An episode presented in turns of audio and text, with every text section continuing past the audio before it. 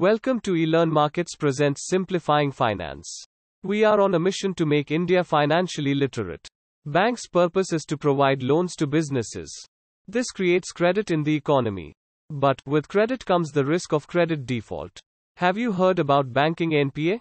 Loans or advances provided by the banks are considered as banks' assets as banks will earn interest on them. The businesses sometimes default on the loan repayments and this causes banking NPA, non-performing assets. Credit default by the borrowers is detrimental to the bank's financial condition. Learning about credit risk and credit derivatives will help you in understanding credit default. Banking NPA data Indian banks together reported gross non-performing assets NPAs of more than 10.25 lakh rupees crore as of March 2018. 21 PSU banks alone contributed more than 8.97 lakh rupees crore out of the total bad loan. Gross NPAs rose to 10.14% in March 2018. The PSU bank's GNPA ratio was at 13.41% of the total advances. After making provisions, the net NPA stood at 5.18 lakh rupees crore. Public sector banks led by SBI are in a more precarious situation compared to the private sector banks. Causes for banking NPA irrational lending and deficiencies in evaluation and monitoring are among the factors that have resulted in Indian banks making bad loans worse. Sick industry growth made banking NPA rise before the financial crisis of 2008. India's economy was in a boom phase. During this period banks lent extensively to corporates in the expectation that the good times will continue in future. But future does not always play out as it had been in the past. The businesses of most of the corporates were adversely affected due to slowdown in the global economy following the financial crisis. The ban in mining projects and delay in environmental related permits affected power, iron and steel sector with added volatility in prices of raw material. All these factors weighed heavily on the earning of the corporates. Low earnings affected their ability to pay back loans. This is the one of the most important reason behind increase in NPA of public sector banks. Another major reason of rising NPA was the relaxed lending norms for corporate houses. Their financial status and credit rating were not analyzed properly. The banks were willing to accept higher leverage and less promoter equity. They even accepted reports by the promoters' investment banks rather than doing their own analysis. Around 40% of the outstanding loans have been made to companies with interest coverage ratio less than 1. Also, to stay competitive, banks were selling unsecured loans which contributed to the high levels of NPAs. Public sector banks provide major portion of the credit to industries and it is this part of the credit distribution that forms a great portion of NPA. In the case of Kingfisher Airlines financial crisis, SBI provided a huge amount of loan which it is not able to recover from it. The priority sector lending PSL sector has contributed substantially to the NPAs. Priority sector includes agriculture, education, housing, MSMEs. As per the estimates by the SBI, education loans constitute 20% of its NPAs. There are also cases of credit default by promoters, where the funds have been diverted by over invoicing imports, sourced via a promoter owned subsidiary abroad, are exporting to shell companies and then declaring that they defaulted. Banking NPA solution and role of RBI GOI is struggling to come up with solutions, thus, it set up intercreditor agreements to speed up resolution under the Insolvency and Bankruptcy Code, IBC. It proposed a combination of a bank-led asset management company, alternate investment funds, and a platform to auction bad assets. To comprehend the scenario, as per estimate, there are nearly 12 lakh rupees crore of stressed assets in the country's banking system. The stressed asset constitutes 15% of the outstanding loan books of these banks. Banks have sold around 2 lakh rupees crore worth of such loans to asset reconstruction companies, ARCs, leaving about 10 lakh rupees crore on their own books. In such a scenario, the RBI direction on referring companies to the National Companies Law Tribunal, NCLT, could help tackle the NPA menace to a great extent. While the action plan details are being worked out, the process has already been initiated for a few cases. As per the estimates, more than 70% of these cases will be restructuring and resolutions wherein the debt will be written down to sustainable levels. It is estimated that around 40,000 rupees minus 50,000 crore of additional capital will have to be infused to make these companies perform efficiently again.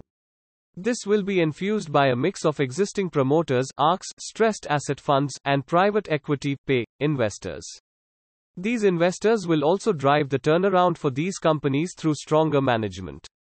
Other financial sector misery Brexit impact on banking Brexit is the event of Britain leaving the European Union. The British citizens voted to exit the European Union. This is a major event because earlier Indian companies had headquarters in UK and from there, they conducted business throughout Europe under the free European market system. New trade deals with European countries will have to be forged by the Indian companies and government. The Indian financial sector which has exposure to the Indian companies and other foreign companies in Britain would be affected accordingly. Due to its economic size and growth rate, India attracts huge foreign investment and after Brexit both Britain and Europe would want a major portion of that pie. On the other hand, India is the third largest investor in Britain. So, UK would also try to maintain stronger ties with India. As a result of Brexit, UK might not be as suitable to do business as before. The Indian companies will have to set up base in other European nations as well. However, Britain would not want to lose out on Indian investment and may attract Indian companies by offering favorable trade agreement. India has a trade surplus of $3.64 billion with Britain. GST impact on banking NPA GST has been a landmark indirect tax reform in India. It tried to make India a unified business zone rather than divided by states which had a lot of complications. NBFC and banks with pan India presence until now could discharge their service tax compliance through single centralized registration. However, under GST they have to obtain separate registration for every state they operate in. Compliance burden has also increased in terms of periodicity and number of returns. Banks and NBFCs mostly opt for the option of reversal of 50% of the CENVAT credit availed against inputs and input services. Under GST, 50% of the CENVAT credit availed against inputs, input services, and capital goods will have to be reversed, which leaves them with a position of reduced credit of 50% on capital goods, thus increasing cost of capital.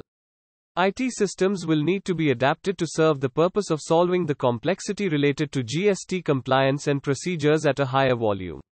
The impact of GST on banks and NBFCs will be such that operations, transactions, accounting and compliance will need to be reconsidered entirely. Payment banks impact on the Indian banking system. The payment banks will increase competition in banking industry. In an already crowded banking industry, the introduction of new players from different sectors setting up these payment banks bringing their own marketing ideas and different customers on board will steepen the battle for customers. Also, with more competition, the services and products is expected to get better, thus increasing competition for the banks. Consumers would be free to open both savings bank accounts and current bank accounts with payment banks. Payment banks will attract both retail as well as business customers. Consider the India Post Payments Bank. The bank will charge a nominal fee of up to 35 rupees for this. This facility will be available for transactions that are less than 10,000 rupees. Such facilities will help financial inclusion to a great extent. Workers living in cities and away from their rural homes will be able to send money directly through payments banks. These payments banks are expected to be easily accessible by their immediate family members when compared to commercial banks. Payments banks have the ability to change the face of rural India in near future. But don't forget to compare financial products across banks before you select one. Bottom line A strong banking sector is a necessity for a flourishing industry. The failure of the banking sector will have an adverse impact on other sectors of the industry. By providing lending services, banks create credit in the economy. One person's spending is another person's earning. More the credit in a society, more the economic activities in the industry. Therefore, credit helps an economy prosper. Banks and other financial institutions do the job of creating credit and boosting economic activities in the industry. In other words, we can say the banking industry is the backbone of any economy. Don't forget to share your view. Happy learning.